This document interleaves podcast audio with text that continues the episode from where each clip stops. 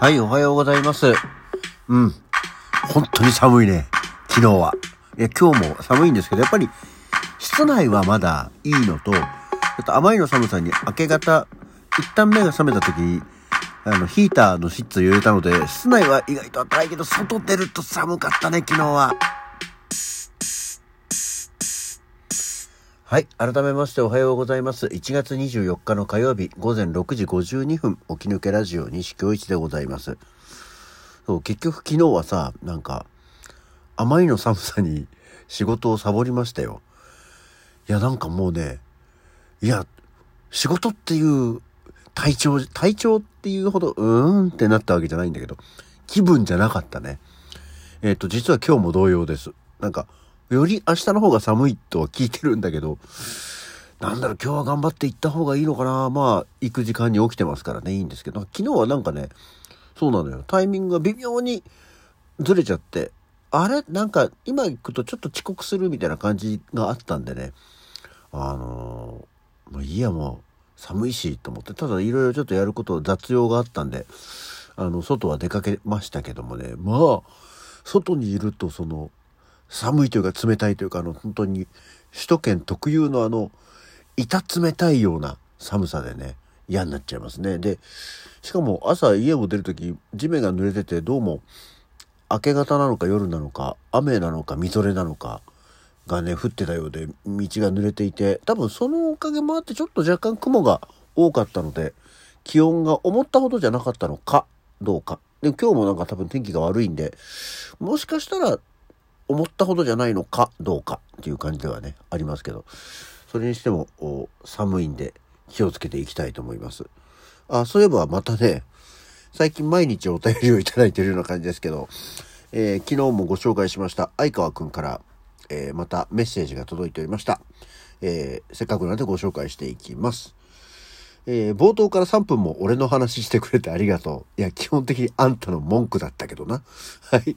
で、えー、西が言ってたから、最近のシャンソン名曲集みたいなの聞いてるけど、結構いいな。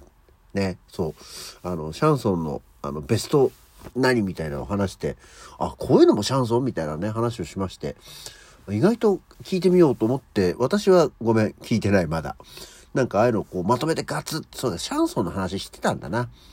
あの、タワレコとか行ってもついいつものようにロックのコーナーとかしか行かないので、忘れちゃうんだよね。はい。そうか、シャンソン聞いてみよう、俺も。で、あとは、プラダンとかプチプチシート貼ると結露しにくくなるからいいよっていうね、ことで、まあ昨日の話に沿って話題をいただきました。でもあれ？そう、プチプチのシートを貼り間違えた話は昨日したっけ？してない気がするな。あの、プチプチのシートを貼る向きがね、本当は、なんか正しくなかったことが後で判明したんですけど、プチプチって片っぽの面はさ、真っ平らなんだよね。で、片っぽがこう、デコボコプチプチしてるところがあるじゃない？で、本当はその、デコボコ面をガラスにつけて、えー、平らな面をこう、中に、だからってか、外にというか、室内側に向けるようにすると、より空気の層がちゃんとできる。そこにこう空気が溜まる層が厚くできるので、えー、その分良いよっていうものだったんだけど、その両面テープとかで貼るわけですよ。そうするとさ、両面テープを準備として貼るときに、こう、プチプチ面より平らな面の方がさ、貼りやすいじゃんと思って。ふんふんと思って全然そういうのを見ないでさ、ピタピタって貼って、窓に貼り付けたんで、おしよし、まあ綺麗にできた、綺麗にできたってやったんだけど、どうやら逆向きだっていうね。そっか。まあ別にダメってことじゃないんだろうけど、多分言ってるほどの断熱効果が薄くなっちゃうんだろうなと思って。じゃあもうワンプチプチ買ってきて、上から今度はプチプチ面を窓側、ガラス側にして貼ればいいのかなとそうするとよりまあ分厚くはなるし、あの、良いのかもしれないと思ってはいますけど。で、今週はこの寒気がっていうけど、準備してる間にそんな、そんなに寒気がなくなったらどうしようかなとは思っておりますが、そこはね、気をつけて、えー、まあちょっと考えてみようかなと思っております。さあ、そんな、えー、今日、七十二校としては、七十二校としてはっていうかね、皆さんもうこれも本当にね、楽しみにしてると思うんですけど、えー、今の七十二項、実はちょっと入り口をから逃してたので、今日までっていうことで言うと、吹きの花咲くだそうですよ、この時期は。雪の中から吹きの花が咲き始める頃。吹きの花は近づきつつある春を象徴する草花です。大寒は1年で最も寒さの厳しい時期ですが、草花は春に向けて少しずつ動き出しています。ここのさ、いつも紹介するとこは、ちゃんとなんか文学的な感じがして、いいね。吹きの花、吹きの塔。吹きの花ってさ、なんか食べるよね。食べなかったっけ？まあ俺はあんま食べないんですけど、ていうか、食べるイメージがないですけど、吹きの花の、あの今写真が出てるんですけど、吹きの花って思うと、あの北海道でもらうね、六花亭のホワイトチョコのパッケージのあの水彩画の絵のイメージがありますね。なんか、吹きの天ぷらとかっていうことがあったりするような気がしますけど、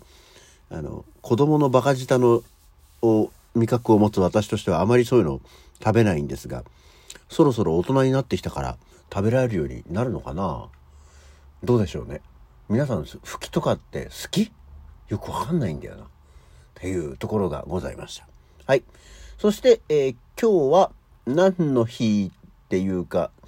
今日は誰の誕生日がとか死んだりした日っていうところで言うと、西暦41年、カリギュラ死去っていうのがあるんですけど、あのさ、まあ当たり前だけど、西暦ももう2023年を迎えるとさ、二桁台にがあったことすら当然、何感覚としてないよねっていうさ、例えばその、泣くようぐいす平安京とかさ、っていうなんかこう、3桁の頃ってこうちょっと語呂合わせで覚えてきたりするわけじゃないですか。でも、2桁時代の歴史を覚えることってないから、あんまりその2桁の頃に、西暦2桁の頃に何かあるかっていう、あの、思い出が、というか記憶がないよね。で、カリギュラって誰よっていうのは、まあ、ともかくこうローマの皇帝、第3代のローマ皇帝なんですけど、まあ、カリギュラって言われると、もうパッと思いつくのがローマの皇帝というよりは、えー、っと、私たち、まあ私の年代でで言うんですけど、あの、ハードコアポルノの映画のイメージがあります。あのあったんだよ、そういうカリギュラっていう、もう、すげえエロい映画があるらしいぞっていう話があったんですけど、何せこう、ただね、あの、出てるのが、マルコム・マクダウエル、ピーター・オトゥール、とかが出てる、普通のちゃんとした俳優さんが出てる映画だったんですけど、あの、アメリカのペントハウスっていうさ、あの、ポルノ雑誌を、ポルノ雑誌って言ったら変なのかなあの子だとソフトコアなのかハードコアなのかよくわかりませんけども、ペントハウスとプレイボーイっていうともう、二大アメリカエロ本っていうね、子供のもうイメージがあります。そこの人が撮って、その俳優陣が出てくるドラマ部分とは別に、